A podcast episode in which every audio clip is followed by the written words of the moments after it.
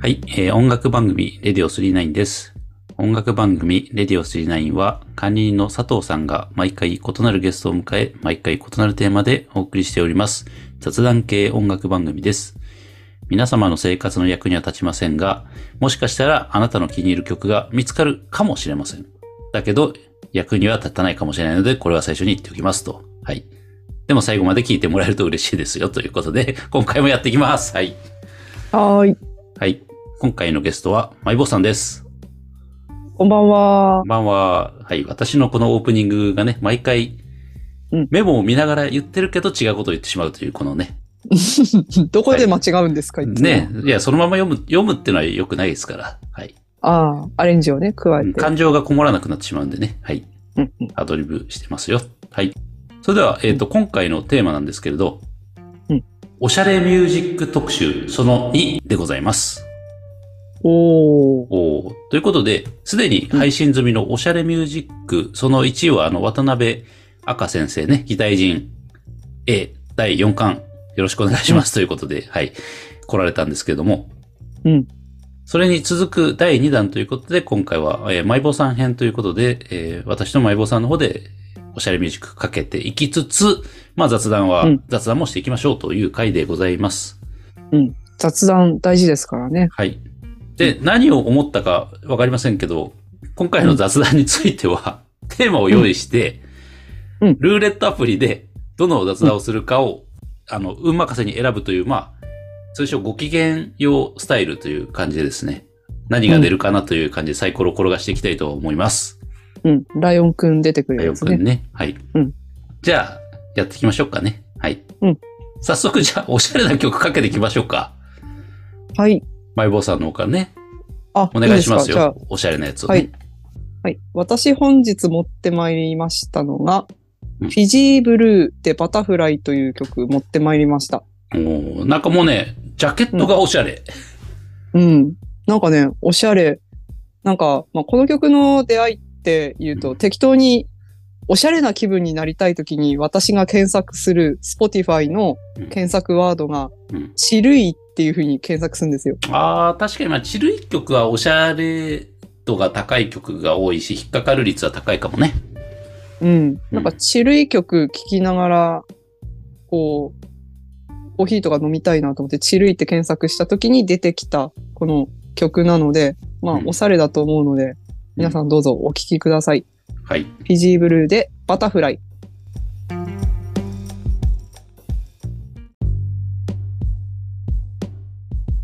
フィジーブルーでバタフライお聴きいただきました。おしゃれ、おしゃれですよね。おしゃれ。マイボサは、チルイって検索してるって言いましたけど、私もね、うんやっぱりね、おしゃれな曲探すときのワードがあって、うん。僕はねどっちかっていうと、あの、ローファイとか、ローファイヒップホップとかで調べてますね。あーうん。あの。行きつけの接骨院の先生がめちゃめちゃおしゃれなんですけど、はい。あの、は、チルイ韓国で検索してるって言ってましたね。ああ、最近結構で韓国系もそういうの多いっすからね。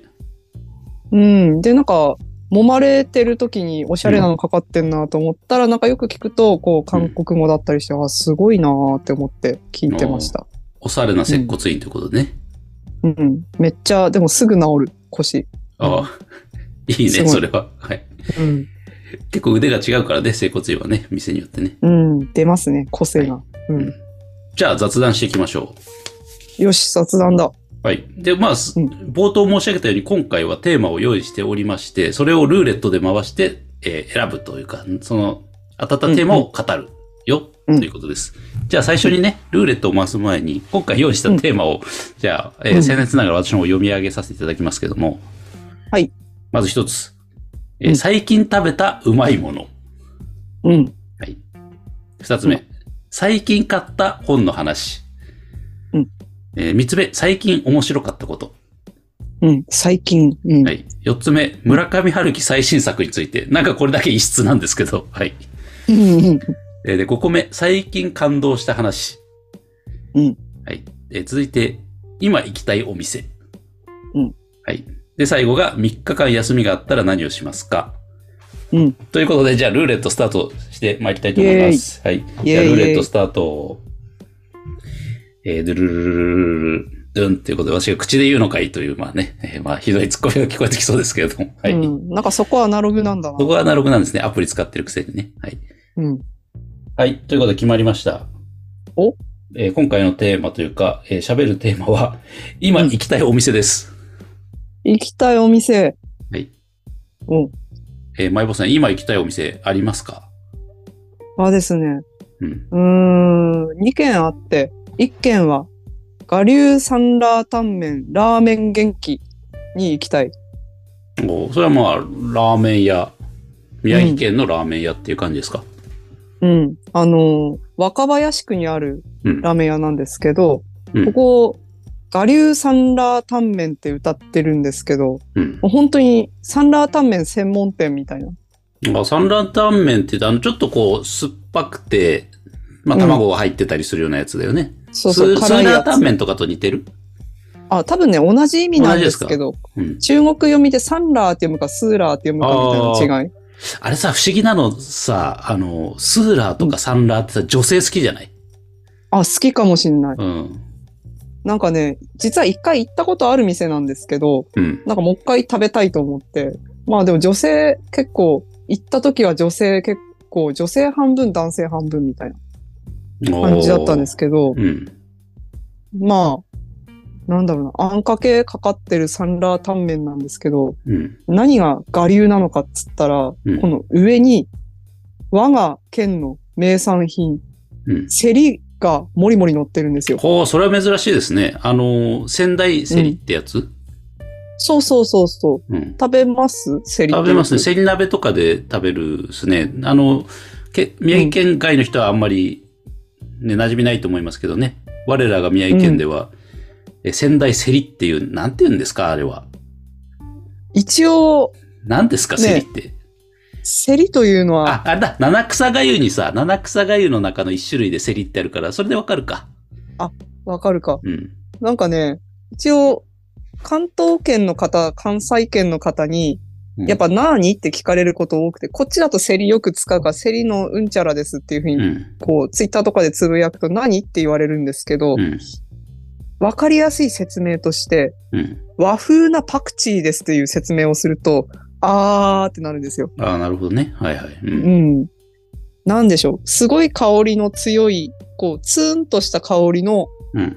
こう、交際っていうか、なんですよね。それがうん。乗ってるんです、サンラータンメンに。で、まあ、まあ、なんだ、ラーメン頼んだ後に現金で払って、うん。こう、小盛り、中盛り、大盛りみたいな感じで選んで、もう最終的な、もう、まあ私小盛りで十分なんですけど、うん。すごい一番強い、セリがめっちゃ乗ってる、二郎系並みに乗ってるやつが、へーヘブンっていう名前。 ヘブン。ヘブン完全おにー二郎系のセリ、もりもり。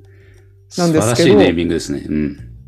うん。美味しいから、もう一回行きたいなっていうのが行きたいお店ですね。おおなるほど。うん。だしね、セリもっとうん首都圏に流通してほしい。ああ、あれ美味しいよね。鍋にしてもうまいし、そう、ちょっと火通すくらいが美味しい。シャキシャキ具合をね、残すためにね。そう、香りすぐ飛んじゃうから、うん。まあ、きりたんぽ鍋に入ってることでも有名なんですけど、うん。結構首都圏でもうね、きりたんぽ鍋って名前ぐらいは有名で、こう、なんだ、お取り寄せとかで、こう、取り寄せて食べてくれる人もいるんですけど、セリが手に入らないっていう話がうん結構聞こえてきて、もっとセリを遠くへ流通してくれっていうのが私の願いです。ああ。ちょっとね、うんその、もしね、セリ関係者の方聞いていたら、ぜひね。うん。セリ、名取あたりでめっちゃ作ってるから、めっちゃ流通してって思ってます。ぜひね、マイボーさんの願いうをん届けてほしいところでございますみんね。なに、そう、みんなに知ってほしいセリのうまさを。うまいよね、本当にね。うん。セリ鍋もね、美味しいし。ちなみに管理人さんは、どこに行きたいんですかうんお、いい質問ですね。よくぞ聞いてくれました。お、嬉しい。うん。私ね、今どうしてもね、実際にお店で行って、あのパフォーマンスを見なきゃいけないなと思ってる店があって、うん東京の新橋に、うん喫茶店で多分ね、正式名称がちょっとね、何何個か話があるというか、うんどれが本当の名称かちょっとわかんないところあるんですけど、うんペッケルンかヘッケルンかベッケルンっていう喫茶店があって、うん。そこのねうん、プリンが有名なんですって。うーん。高齢のマスターがやってるんですけど、うん。そこの目玉がプリンですごい大きい。おっきい。そう、コーヒーとプリンみたいなやつでね。うーん。で、そのマスターが自分で皿に分けてくれるんだけど、うん。その、何ですか、プリンの容器から皿に移す、ムーブですよ、うんムーブ。ムーブムーブが特殊なの。なになにうん。カパってやって、こうやるんだよ。こ、こう、そう。こう。この片手、手首の動きそう、こっちの手でパッてやって、こう、こう、反対の手はね、こねやるんですチョップチョップう。わかんないです。うん。はい。あ、かっこいい決めポーズ。そうそうそう、それがね、癖になっちゃって、僕ね、ずっと動画見てんだよ ね。ペッケルンのマスターのプリンを容器に移すっていう動画がすごいあって、なんか不思議な動画にはまりますよね。まあなんかシャンプーされてる動画にはまあってそうたそう、時シありますよャね。ンプー動画よく見てるんですけど、今ね、だから気になってて、で、それがすごいバズってて、世界的に。え今ね、海外からの観光客が、ダーッと行列で、ほんと何十分待ちなんだって店入れなくて。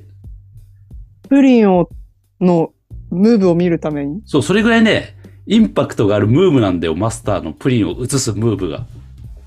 あー、へちょっと皆さんえなね、んか本当ペペッケルンプリンでね、検索してください。ど YouTube とか TikTok って出るから。もう本当え。みね、みうん。もうち中毒になるから、あの動き。ずーっと見ちゃそうもんん。なにうんえ、早いはい。早い。ということで、次の曲に行きたいと思います。はい。はい。ね、皆さん見てくださいね、ペッケルンね。はい。うん私が今回持ってきたおしゃれミュージック。ロケットマン。藤原宏で、オレンジコーヒースランバーズミックスという曲です。あれ深川亮えっ、とね、そのロケットマンじゃなくて、あのね、うタイのね、シティポップバンドでロケットマンっているんですよ。えー、で、その曲を、あの、藤原宏さんってあの、ほら、ファッションやったり、音楽やったりのあの藤原宏さんがリミックスかけてんだけど、おうこれかっこいいくてね、おしゃれなんですよね。私的には。あね。ということで、じゃあ、う早ん速お聴きください。ロケットマン藤原宏で、オレンジコーヒースランバーズミックスです。どうぞ。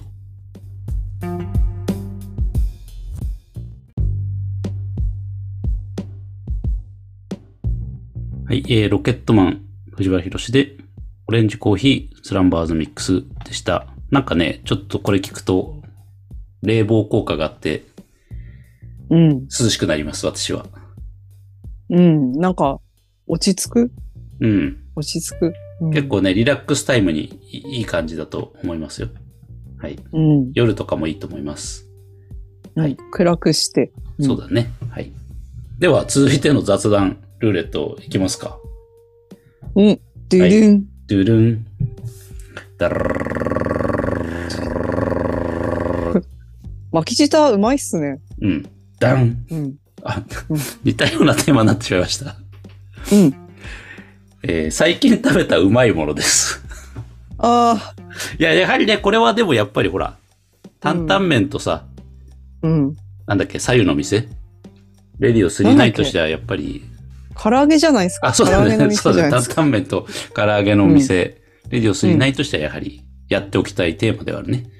うん。特にマイボスさん結構グルメだし、料理するから、味覚も超えてますからね、特に聞いてみたいなとは思ってます。はい。うん。うん。でも意外と最近食の感動を得ることが少なくて、うん。なんだけど、まあ最近だと、あの、宮城県の米おうで、新しい銘柄で伊達正夢って食べたことありますああ、ありますね。うんうんうん。まあ、新しい、2、3年、4、5年かな。最近出た銘柄でうん。うん。出たんですよ。うん。で、まあ、もらって、うんちょっと、訳あってもらって1年放置しちゃって、いやもう、新米じゃなくなったねって言ってたけど、精米して食べたら、うん。まあ、みずみずしくてめっちゃうまくて。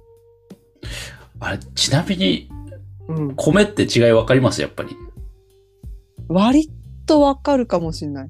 うん。おーでもね、古くなるとわかりにくくて、正直、笹錦とひ一目惚れの違いはう、んあんまわかんない。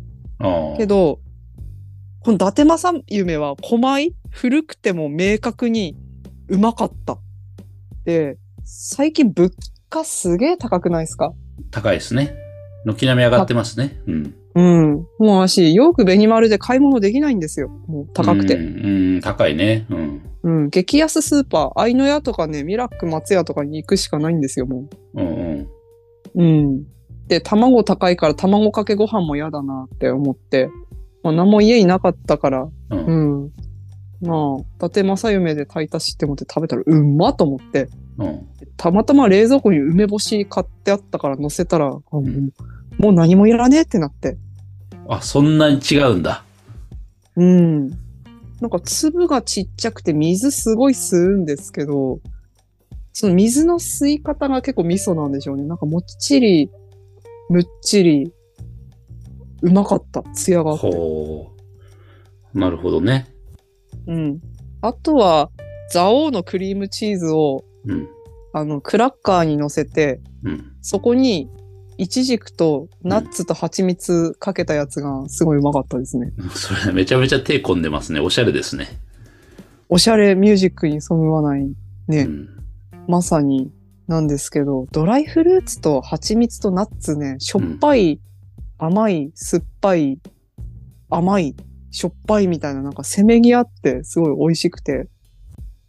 うーん、くらいかな、最近食べたうまいもの。あまあ確かにいろんなこう、あん甘いと酸っぱいとか、こう、なんだろうな、別のうん。味っていうか、うん。味覚みたいなやつが合わさると、こうう、ん。うまいの多いよね。うん。で、イチジクって種が多いからつぶつぶしてて、で、ねっとりしてて、うん。でそこにナッツの、あの、カリッとした歯ごたえが合わさって、食感にもこう、新鮮さがあって、それはうまかったですね。ああ上手な表現ですね。うん。うん。ところで、うん。管理人さん最近何がうまかったですかいや、いい質問ですね。あのーう あの、今ちょうど話があった、甘じょっぱいっていうのが僕結構今テーマで。おうあの、仙台でうん有名な、まあ、菓子店というか、ケーキ屋というか、うん。パ、パティシエさんって、うん和則池田さんっているじゃないですか。ああー、はい、エスパルに入ってますね。そうそう。えーっと、何店舗かありますよね。うん。駅ビルに入ってる。結構見た目も綺麗な。そう、おしゃれでね、出来上そがりでれすよこねそ、まあ、今日おしゃれミュージックなんで、で、その、和則池田さんの、こう、新しい店舗で、あの、メゾンシーラカンスっていうのが、南町通りにできたんですよね。ここ、2、3年前かな。うん、我々が、のホーム、南町通りに。我々うのん。庭、南町通り。うんで、そこで売っているシーラカンスモナカって食べたことありますいや、初めて聞きました。これがね、衝撃的にうまい。ええ僕ね、モナカって別にそんな好きじゃなかったんだけど、うん。シーラカンスモナカはね、うんあんの甘さとね、うん。あの、塩っ気があるんですよ。で、バターが入ってるのかなあ、バターね。で、甘じょっぱくて、これはね、めちゃくちゃうまいんですよ。へえ。え、やっぱり、シーラカンスの形をしてるんですかいや、してないしてない。普通のモナカにシーラカンスの絵が描いてあるだけなんだけど、絵なんだ。うんこれがね、もうおそらくそのうち多分、仙台の新しい名家というか、名物になると思いますよ。定番のお土産に。へえ。でね、買えない、買えない、並ぶんだから。それ気になるんですけど、うん甘じょっぱいのは、こう、なんて言うんでしょう。あんこの部分じゃないですか。うん。他に具、具っていうか、例えば豆が入ってるとかなんかあるんですかバターだろうね。バター。じゃうん。あ、あんの味だけで勝負してるモナカ。というそことうで。すあんの甘さとバターのしょっぱさ。で、甘じょっぱさができて、これで勝負してるんですね。ああ。なん、どうやって出会ったんですかあ、うちの、あの、実の姉からの紹介です。ああ、グルメさんですもんね。えーグルメの姉がおりますんで。でね、常温でも美味しいんだけど、これちょっとね、温めると美味しいんだって、オーブンとかトースターで少し。冷やすんじゃなくて温めんのバターが溶けて、より美味しく食べれるということで、うんもうね、これ聞いてる皆さんね、多分ね、食べたい人いると思う。ほんとうまい。うん僕もね、うん。モナカという食べ物のね、あの、印象が変わりました、本当にこれは。まあ、もともと仙台ね、白松がもなかっていう有名なメーカーがありますけど、うん。ちょっともしかして乗っ取りの危機が。これは強いと思うね。あーでバターってうまいですもんね。うまい。で、これね、オンラインで買えますから。おーあの、番組詳細欄にリンクを載せておきますんでね。オオンラインで頼むと届きますよ、ご自宅までね。はい。今度買いに行こうん。あの、並びますんで、買うときは、早めに午前中。うん。あの、完売しますん ですぐ。う。おー買えないときもあります。はい。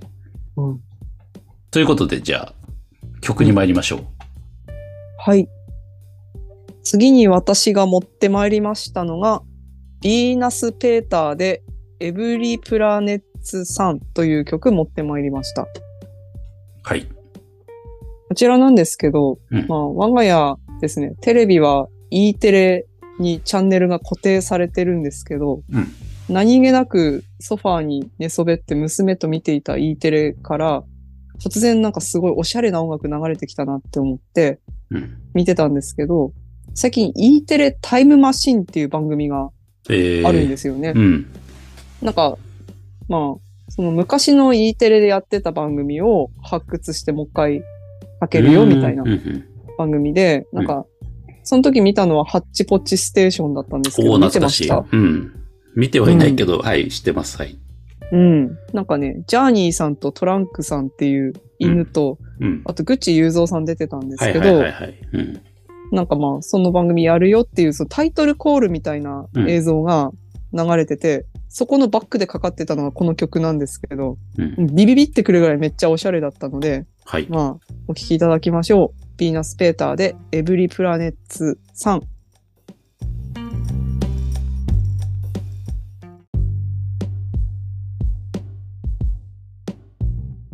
ヴィーナス・ペーターで、エブリ・プラネッツ3。お聞きいただきました。これ、洋楽だと思ったら日本人でしたね。うん。で、そう。初めて聞いたとき、ななんだなんだって思って、うん。もう速攻、もういい時代だなって思ったけど、ググったら、E テレタイムマシンハッチポッチオープニングでググったら出てきて、こちらのバンド、1990年から1994年に活動してたそうなんですけど、うん。まあ、一度活動を休止して、2019年に再活動を、あ、そうなんだ。始めた復活したんだ。へえ。そう、そうなんらでしすくね。て、うん。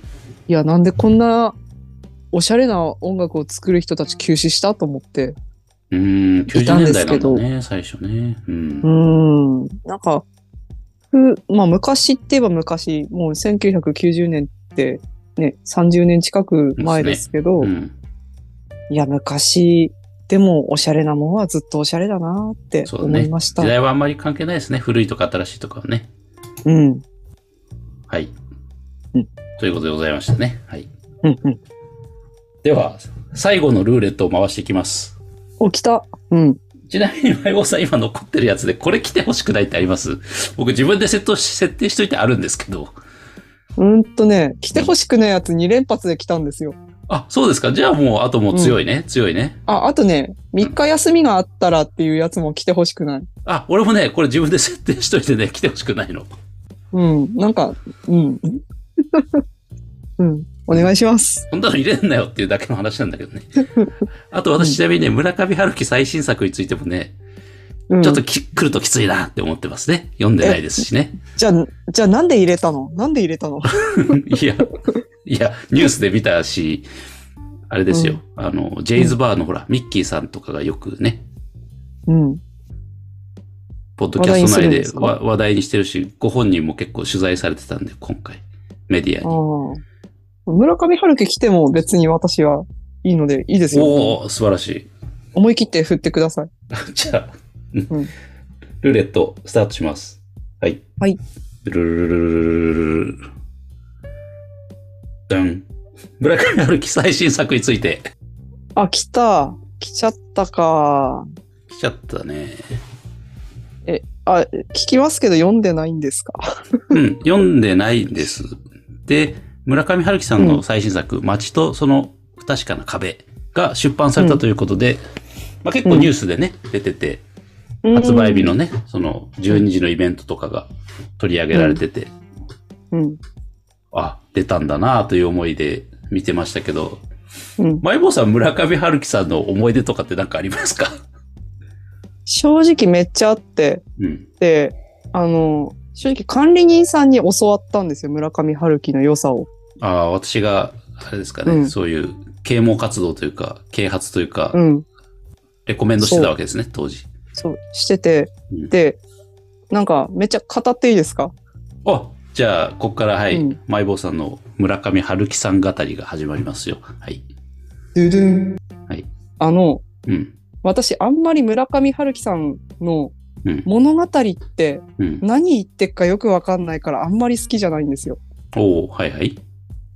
語るくせに好きじゃねえのかよって感じなんですけど、うん。なんか割と村上春樹さんのルポが好きうんうで、んうん。あんまり有名じゃないんですけど、好きな作品をあげろって言われたら、約束された場所で、と、アンダーグラウンドと、ああ、はいはいはい。うんうん、河合駿に会いに行くっていうタイトルのうん。うん。ありましたね。 3、そう、三作品が好きで、うん。まあなんかちょっと、あの、P が入るかもしれないんですけど、P っていう団体の宗教団体についてちょっと取材したうん。ノンフィクションなんですよ。うんうん。そうだね。うん。まあ好きで。うんで、なんかちょっとね、P が入る系だから、ちょっとあんまり語りにくいから、うん。ちょっとこの話は置いといて、うん。じゃあ、村上春樹さんにいつ最近触れたかなってちょっと振り返ったんですよ。うん。まあ過去の作品、多分、一個前だと、騎士団長殺しとかですよね、多分。あ、うん。違うのかなちょっと待って、アクセントがちょっと俺もよくわかんないけど、騎士団長かな。あ、騎士団長殺し。うん。騎士団長ってなんか、騎士さんっていう団長がいるみたいな感じだ よね。日本人じゃねえかみたいな。うん。で、それも読んでないし、うんで、その一個前って、1984 84? ですかね。うんうんで、じゃあなんか私じゃ何読んだんだべって振り返ったら、うんあ、なんかすげえ長いタイトルのうん村上春樹読んだなって思ったんですよ。うん。でそれを今う日ん、この収録の前に高速道路乗ってたんですけど、うん。一生懸命思い出そうと思って、こう、思い出してたんですけど、はい。私から出てきた答えが、うん。無色透明な田崎真也と彼のお礼暗ャっていう答えだったんですよ。あ、ちょっと惜しいね。あ、惜しい。読んだむしろ。うん。あれ、叩き作るあたりは合ってなかったかな。うん。で、正解が、うん。まあ、色彩を持たない田崎作ると、うん。彼の巡礼の年っていうタイトルだったんですけど、うんうんうんでも私から出てきた無色透明な田崎真也と彼のお礼暗ャってうん。うん。出てきたやつ。でもなんか感謝を込めたなんか旅をされるうんね、俺アンギャって。うん。なんですけど、田崎真也って ソムリエなんですそうよ。いえか、そっかそっかそっか。ああ、そうか。うん。で、あそうないうなんで確かにそうだ。あ、なんかそういえば、なんかよく田崎つくるさん、あ、田崎真也さんって、うん。なんか、あの、ウインナー売り場に行くと、めっちゃハーブとか入ってる、美味しいウインナーのところに、これ、田崎真也おすすめって書かれているって思って、うんうん。まあ、なんか、それが最新で読んだやつなんですけど、全くストーリー覚えてないんですよ。ああ、多分田崎真也さんがなんかこう、やっぱりソムリエとしてさ、いろんな人にお世話になって、うん、またなんかこう、ワインを届けてお礼をしに行くみたいな話なんじゃないの よくわかんないけうど、んそのタイトルだと、 お礼アンギャだからね。でも問題、田崎真也さん、無色透明なんですよ。 ああ、色ありそうだけどね、だいぶ。やっぱなんか赤か白なん赤でかしょ白うけどの。ね、ワインですからうね。んソムリエだし。あ、それ結構お惜しいね。うん。ああ、なんかいいとこ行ってたけど違ったなと思って。うん。まあ、私が語ることができる村上春樹さんについてはそういった具合ですよっていう話ですかね。ああ、なるほどね。うん。あ、そういえば、ね。うんそういえば、しん、質問なんですけど、はい。あの、管理人さんは村上春樹さんだと何の作品がお好きなんですか、あ、僕やっぱりね、うん。ノルウェーの森とかやっぱりね、ベタですけど、印象にはやっぱすごい残ってますね。ああ。最初に読んだのがやっぱりあのノルウェーの森で、あの赤とさ、う緑の上下巻に分かれてる、上下巻ねあのうんカバーでさ、あれがやっぱり実家にあって、それを読んでからが初めてだったから、もはやあれ、父親、母親の時代のベストセラーだったんですよまあそ。ねうですねうんうんでもそれが家にあってさ、それを読んだところからいろいろ始まったんだけど、うん。まあ、い僕も多分1984ぐらいでやめてんのかもしれないね、読むのはね。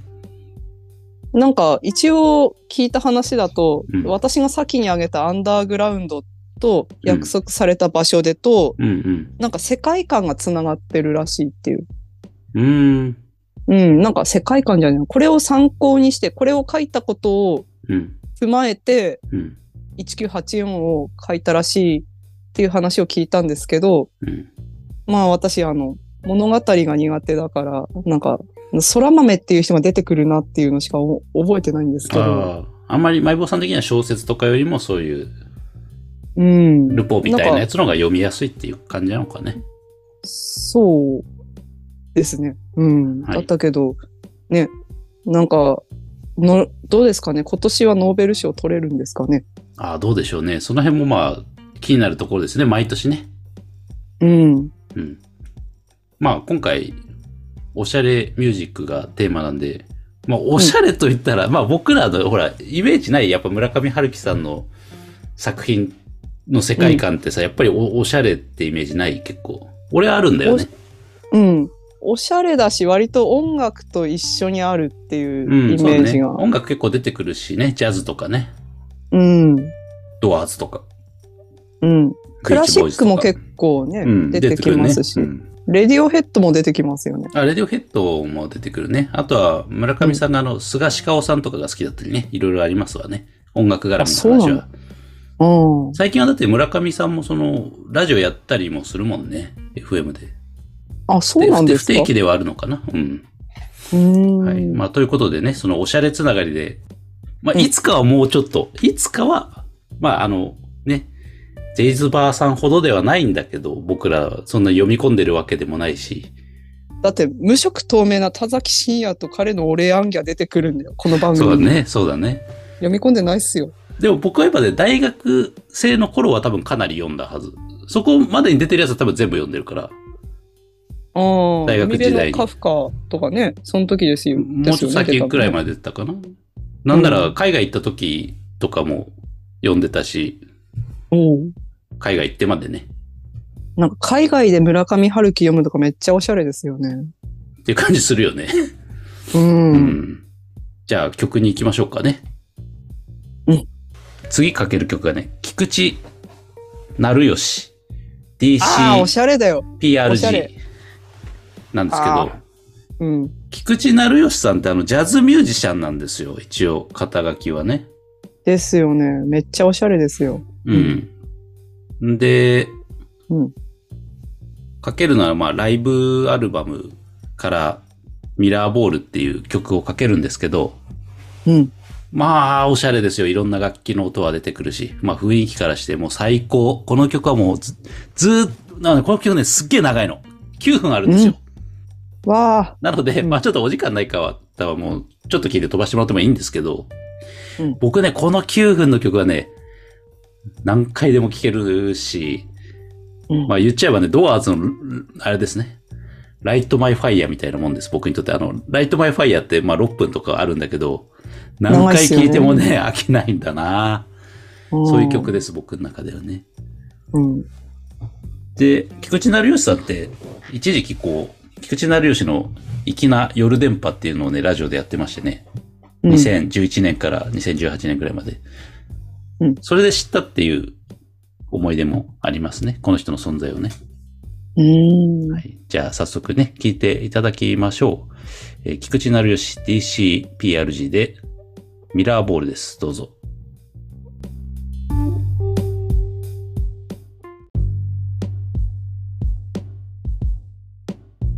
はい、えー菊池成吉 DCPRG でミラーボールズでした。はい、おしゃれ。おしゃれでしょこれは。うんジ。ャケットもね、いいしね。うん。なんか楽器がね、うん好き勝手やってるんですっていう雰囲気がいいですね。そうだね。なんか、ジャムセッションっぽいというかね、アドリブも入ってそうでね。うん。いい。はい。まあ、ライブ感もあって、良い曲でございましたね。はい。うんでは、エンディングです。はい。今回は、おしゃれミュージック特集その2ということで、お送りしました。はい。うん。おしゃれでしたね。あの、曲も、我々のトークテーマも、一部を除きましては、非常におしゃれであったと。え、おしゃれじゃないとこありました安浦ターメンとかセリとかさ別におしゃれじゃないよね。ああ。私のプリンの話も別におしゃれじゃないしね。うん。宮城県民としてはそれをおしゃれまで押し上げられるほど崇高なものにしたいですけどね。そうですね。うん。まあシーラカンスモナカはまあちょっとおしゃれかもね。メゾンだから。なんかね、店行くとおしゃれですもんね、あれね。そうだね。ということで、うんあのね、ぜひ、ちょっと食べたいなという方はオンラインで発あの発送料かかっちゃいますけどね、送料がね。うんうん。シーラカンスモナカぜひご賞味あれっていう感じですね。うんでは、マイボスさんの方から何かありますか最後に。なんか最近買った本が、あ、違う、面白かった話か。最近あ面白かった話。面白話ね。ルーレットで当たらなかったやつね。じゃあ、うん。最後せっかくですから、あの、多分ネタを用意してこられたんでしょうから、うん、最真近面目だからね。うん、面白かったことについて、じゃあちょっとね、語っていただければなと。もうルーレット回さないんかいっていう感じですけど、うん。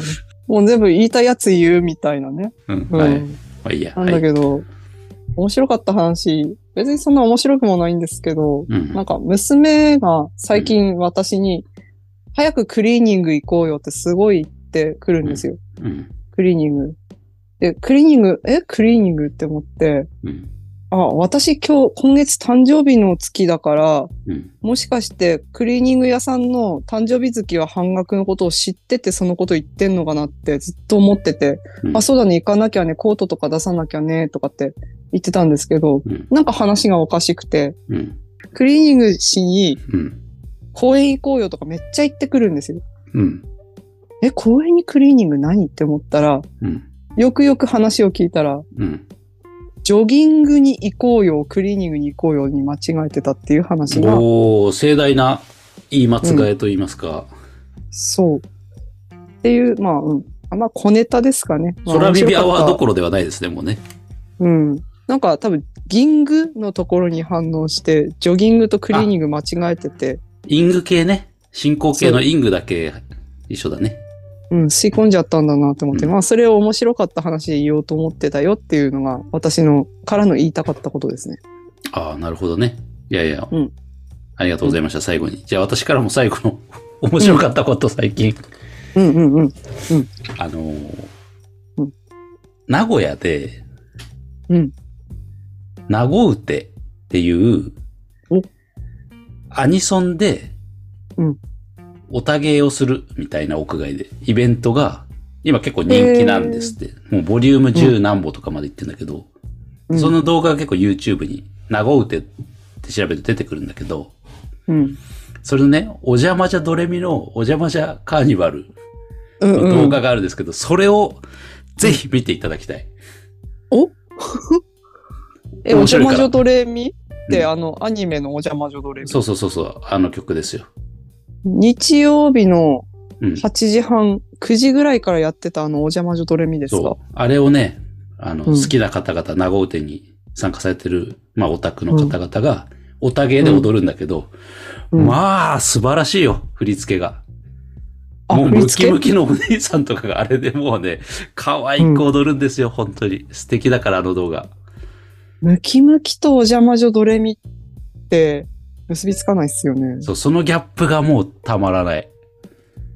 あれなのかなあの、お邪魔女ドレミ、セーラームーンとかもそうですけど、お邪魔女ドレミ最近なんか再燃してんですよね。あ、そうなんだ。うん。お菓子売り場とか行くと、スーパーのね、あの、お邪魔女ドレミの食玩売ってますよ。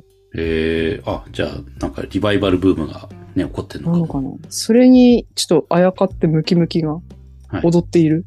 そう、ぜひね、それもちょっと YouTube、あの、リンクを貼っておきますんでね。今回、うんリンクだらけですけど、うん。うん、まあちょっとね、うんあの、すごく、なんだろうな、暗い気持ちになった時でも明るくなれる動画を今回ね、二つ私も用意したつもりなんで、ペッケルンのマスターのプリンさばきと、ナゴウテのね、お邪魔じゃのダンス、ぜうひん。ご覧いただければなというふうに思います。はい。落ち込んだ時に見ると元気出るかもしれないですね。そうですね、私ずーっと、あの別に落ち込んでないんだけど、ずっと見てます、その二つを、最 近。うん。はい。ぜひ。はい、はいぜひご覧いただければなと思います。うんはい。それでは、当番組ではご意見ご感想をお待ちしております。えー DM かお問い合わせフォームまでいただければと思います。また、Spotify ではフォローと星の評価をお願いいたします。えー Twitter では、えーハッシュタグレディオ39で、えーつぶやいたりコメントしていただければ、えー見に行きたいと思いますので、よろしくお願いいたします。レディオは私のミスで、ひらがなでございます。はい。それでは、今回も最後までお聞きいただき、ありがとうございました。それでは、今回はこの辺で失礼いたします。ということで、次回またよろしくお願いいたします。レディオ39でした。